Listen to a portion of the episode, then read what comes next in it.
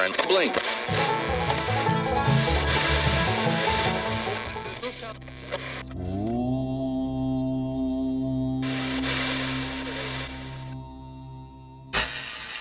This is Mountain Hippie Radio. Welcome to Hippie Church. I'm your host, Allie Wags. Thanks for being here. On today's show, we're going to talk about freaks and freak flags. We'll talk about the origin of the term freak flag, where it came from, what its roots are, what it means, and why you should absolutely be waving your freak flag high. Today's episode is a radio edit of the podcast, which means I have a companion playlist in the show notes. If you want to pull one of those playlists up, and as we go along, I will give you a cue to pause my words and listen to the song that I just talked about. If you don't want to do that, ignore it completely and listen to the podcast from start to finish, just as you would if no music is involved. So, what is a freak flag? Where did that term come from? The term freak flag first appeared in a Jimi Hendrix song called If Six Was Nine. It gained further popularity a couple of years later when David Crosby and Crosby, Stills, Nash and Young came out with the song Almost Cut My Hair. According to the internet, a freak flag is the way in which a person demonstrates unconventional or unrestrained behavior. Essentially, the way in which you are different from everyone else. The way in which you are uniquely you. For Hendrix and Crosby at the time, in the late 60s, the freaks were long haired hippies members of the counterculture movement who felt the need to express themselves in ways not considered appropriate at the time. According to a 1969 article in Life magazine, the counterculture had its sacraments in sex, drugs, and you guessed it, rock and roll. And the tipping point for this counterculture movement was the Monterey Pop Festival on June 16th, 17th, and 18th of 1967, upwards of 100,000 freaks gathered on the Northern California coast for a little peace, love, and flowers. I would argue that event was a collective freak flag waving, if you will. On today's show, we're going to celebrate the freaks and the freak flags. I'll suggest some of my favorite music from Monterey Pop, and we'll hear some stories from musicians who played there, people who raised their hand and their flag and said, This is me. Take it or leave it. Pause this recording right now and play Almost Cut My Hair by Crosby, Stills, Nash and Young. God, I love that song. It's like Crosby is reaching into himself and retching his own inner conflict out for all of us to see. Should I cut my hair? A decision that felt really, really important at the time. But ultimately, the details of Crosby's situation are irrelevant. We're not talking about long hair here. What we're talking about is Crosby's dilemma, and that dilemma is as old as the human experience. What is my relationship to the tribe? Should I fit in or should I be myself? And of course, those ideas are not mutually exclusive, but it feels like they are. Because we as human beings have a tendency to look outside ourselves for approval, for validation, when the answers are really inside us. You remember that part of you, that part that's connected to source energy, the one that created a you on the exact date and time of your birth? Yeah, that one. Well, it made you exactly how you are with all of your unique quirks and peccadillos on purpose. You were supposed to go to those parents in that body in this time and space. Why? Because source energy was missing one of you. On June 16th, 17th, and 18th of 1967, concert organizers did something unprecedented, unthinkable. They gathered some of the biggest rock bands around and created a rock and roll music festival.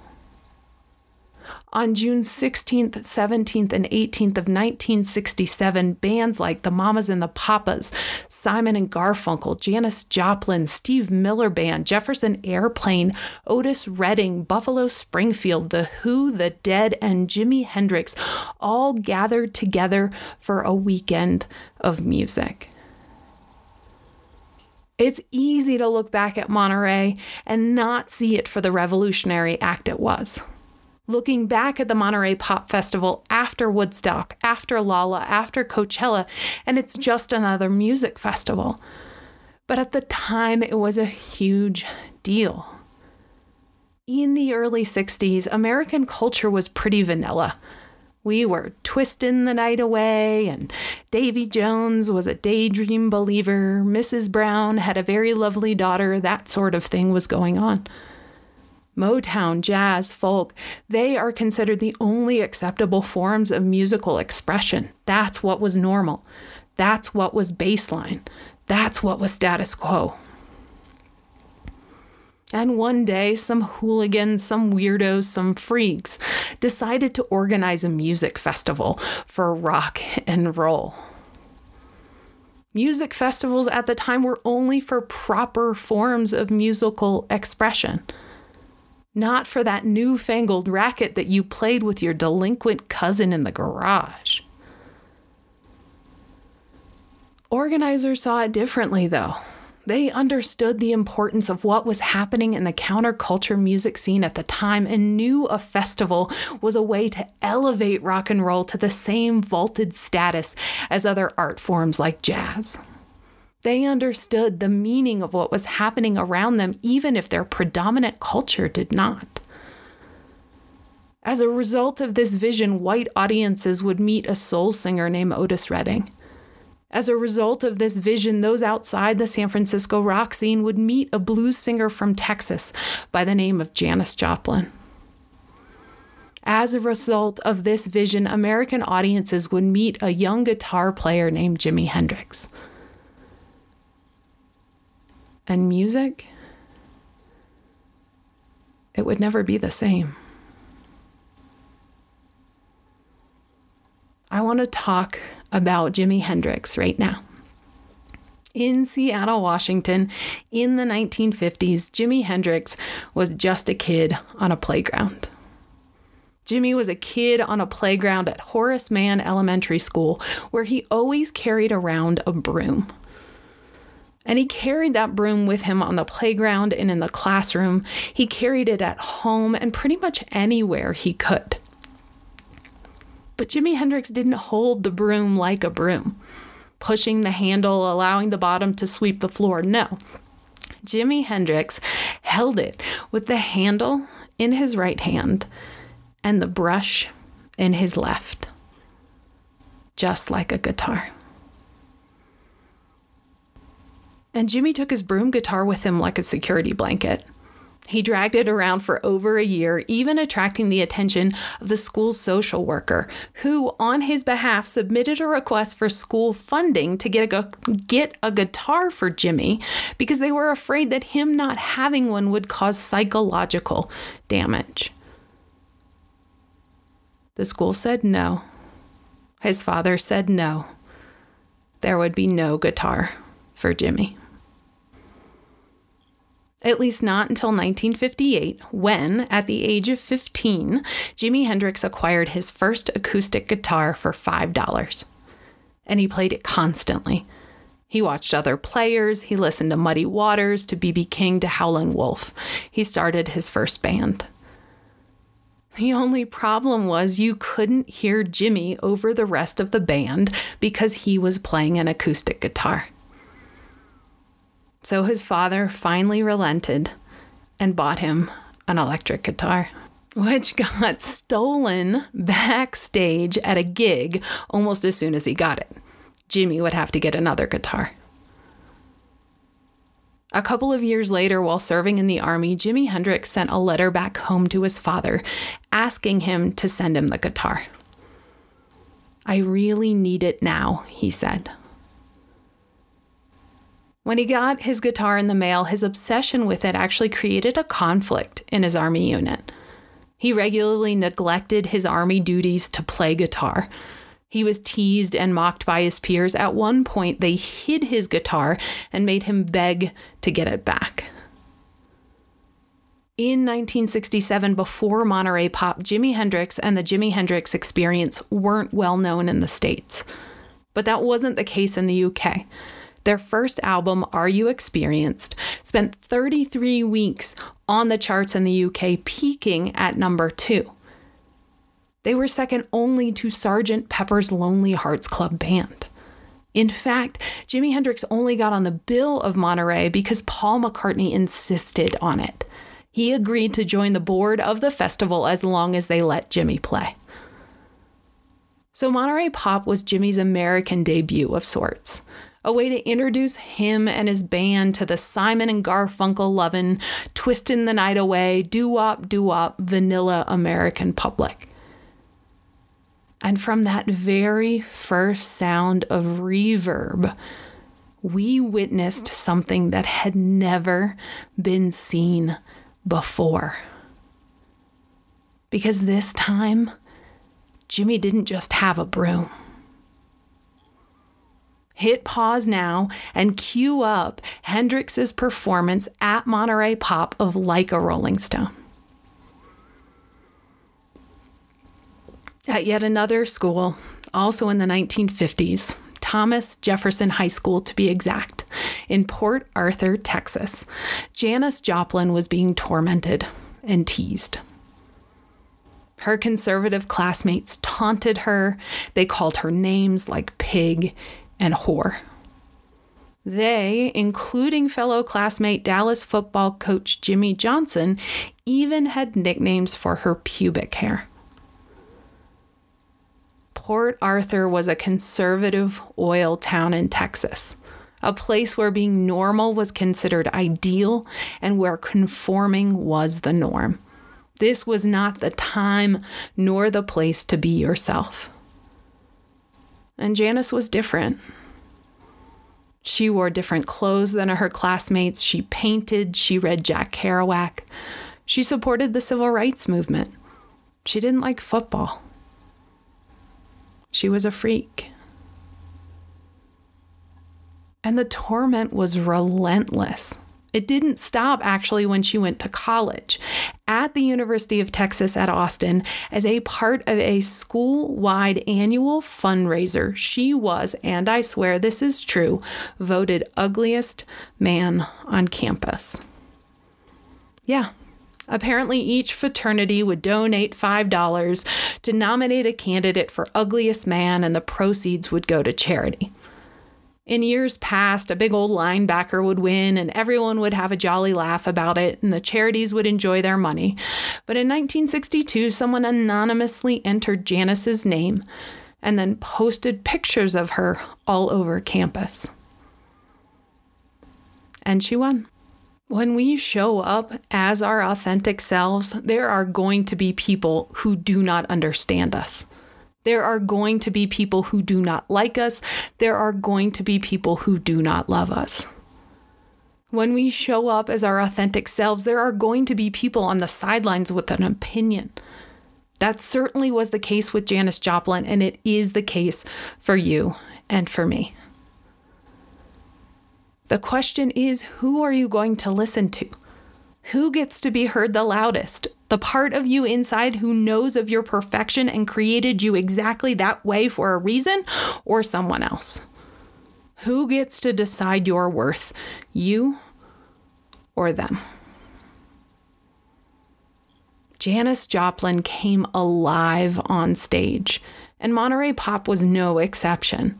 Watching her performance, particularly of Ball and Chain, you see how powerful being in alignment with your truest self is. Janis, in that moment on stage, is not thinking about the dicks at her high school or whether or not those shoes make her look fat. Janis is fully and completely present in that moment. On stage, she is allowing source energy to run to her and through her. And you're no different. There is something you do right now in the life you currently have that makes you come alive. It could be skiing or singing or reading stories to your kids. It's that thing that makes you feel so good that you don't give a flying fuck about the opinions of those around you, at least not in that moment. It's the thing that lights you up in a way that makes you want to carry around a broom guitar despite all of the people staring at you or believing that you're on the brink of psychosis. What is that thing for you? How can you do more of it? How can you carve out some time in this day, this week, or this year to do more of it? Maybe you're like me and you spent a long time not doing things that light you up. That's okay. It's not too late. We can figure this out together. If you want to experience what it's like to be fully present, I invite you to listen to Janis Joplin perform Ball and Chain at the Monterey Pop Festival now. Weeks before her untimely death at 27, Janis Joplin would go back to Port Arthur, Texas for her 10 year high school reunion. Her classmates expected the mild and introverted Janis they knew from high school, but instead they were met with someone who not only overcame the torment, but had defied and broken all of the rules they held so dear. Janis served as a living, breathing example of how life could be different. Surrounded by paparazzi and wearing purple and pink feathers in her hair, Janis took questions from reporters at a press conference before the event. They asked her what it was like to be back, what she remembered from her high school days, that sort of thing.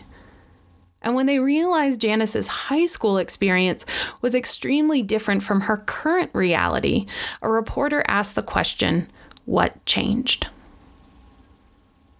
Janis said, I got liberated. I started singing, and singing makes you want to come out rather than draw in. In watching the press conference, it feels like Janis is reconciling two identities the one she had in high school and her new rock and roll persona. In answering questions like, Did you entertain in high school and go to football games? a previously bubbly Janis stutters and pauses. It's a bit uncomfortable, actually. It almost feels like she thinks she's in the back of homeroom again. Were you asked to prom? A reporter asked. No, I wasn't, she said. She stutters a bit, struggles to find the right words. I don't think they wanted to take me.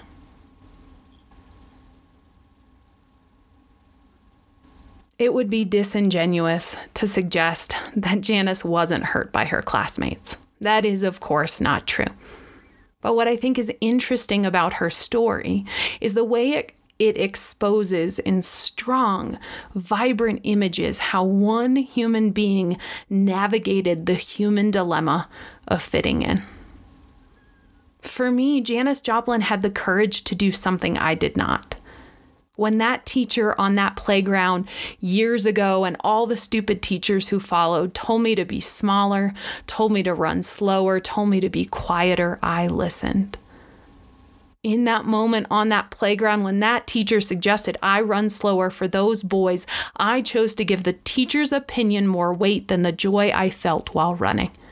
In that moment, I prioritized the small feelings of others over the big ones inside of me. But that wasn't true for Janis. She was literally surrounded by people who told her explicitly with their words and implicitly with their actions that she needed to be different, that she needed to conform, and she refused.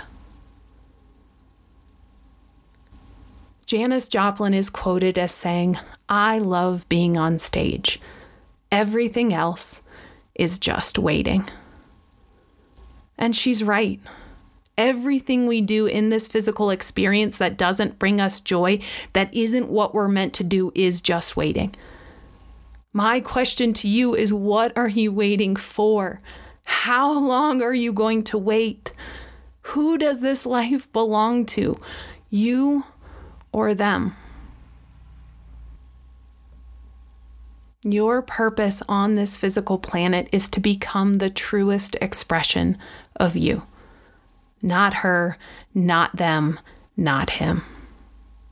How can you start to listen to that voice inside you, even when the outside voices are super loud and call you a pig? You have to turn your attention inward. You have to start prioritizing the feelings inside you over the small feelings of others. And what's great about shifting our desire for validation, our natural desire for validation inward, is that it turns the rest of it into white noise. The outside voices aren't so loud anymore. Their words become garbled. You can't really understand them. It, you're at a different frequency. But more important than that, when you turn your attention inward, you experience the sensation of being truly loved for exactly who you are. Because that inward connection is it is just that. It's love. And that love comes directly from the source who made you. Yes, Janis Joplin was deeply wounded by her classmates and I'm sure Jimi Hendrix didn't appreciate the hazing from his fellow soldiers. But what the two of them knew then and what I'm learning now is the other stuff. The being on stage, the learning how to play guitar with your teeth, the stuff that lights you up, that matters more than the rest of it.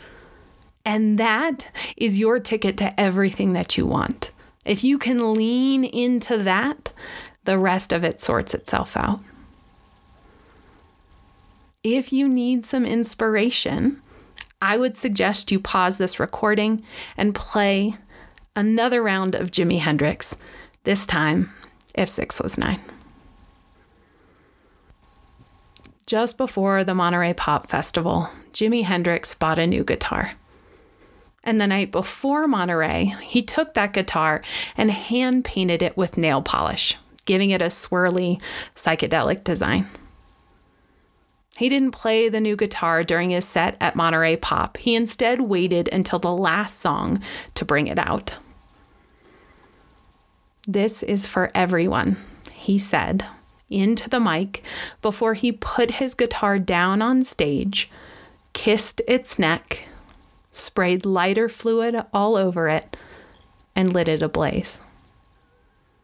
Hendrix then knelt down over his newly painted guitar and coaxed the flames higher and higher with his fingers.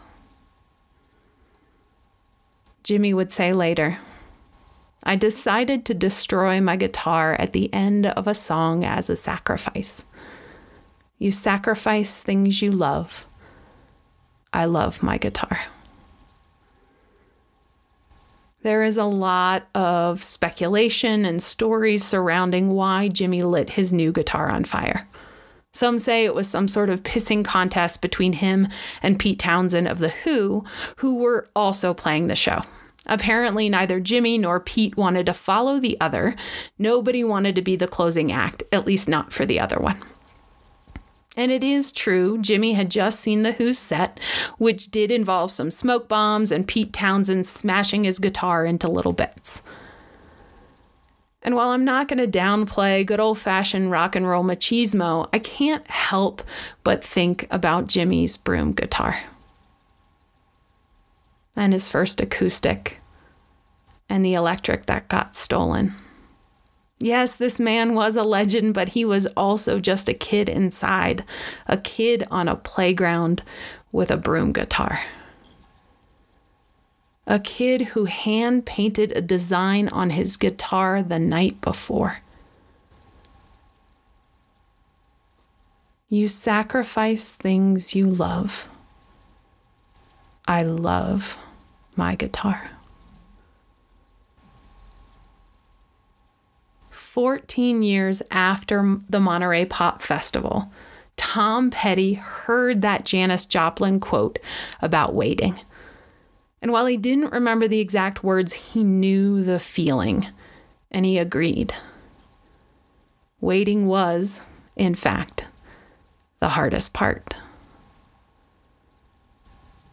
On May 5th, 1981, six months before my birth, and eight years before I would purchase Full Moon Fever with my own babysitting money, Tom Petty wrote a song inspired by that Janis Joplin quote. You being you isn't just about you, it's about all of us. You were given that weird assortment of quirks and nuances for a reason. There is a you sized gap in this universe that cannot be filled by anyone else. Source energy, that which created you, knows you're worthy. It knows you're perfect. It knows because it specifically made you exactly that way. There is a gap in this world that only you can fill. That's what matters. The rest of it, the old beliefs, the outdated stories, the shit people say, it just doesn't matter. As humans, we want to make it more complicated than it is. We want to justify and explain our existence to those around us, but there's no need. You are worthy without justification.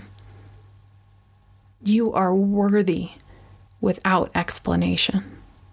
So go ahead, Raise your freak flag high. Raise your freak flag high so it encourages others to do the same. Raise your freak flag high because it feels amazing when you do so. Raise your freak flag high so you too can experience what it is like to have source energy coursing to you and through you. Raise your freak flag high because you have no choice. That flag is why you are here. And when you raise your flag, don't worry about anyone else. Don't get mad if they don't understand you. It's not their fault.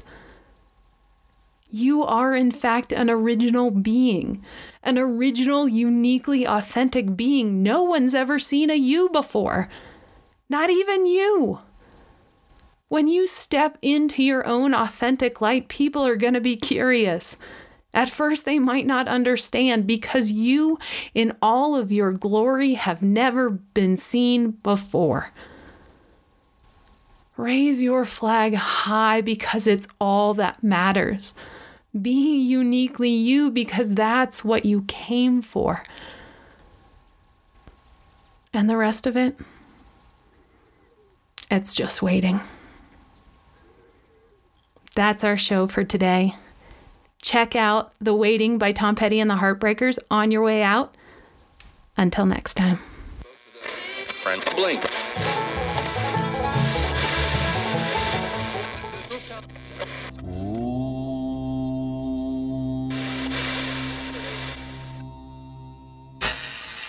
This is Mountain Hippie Radio.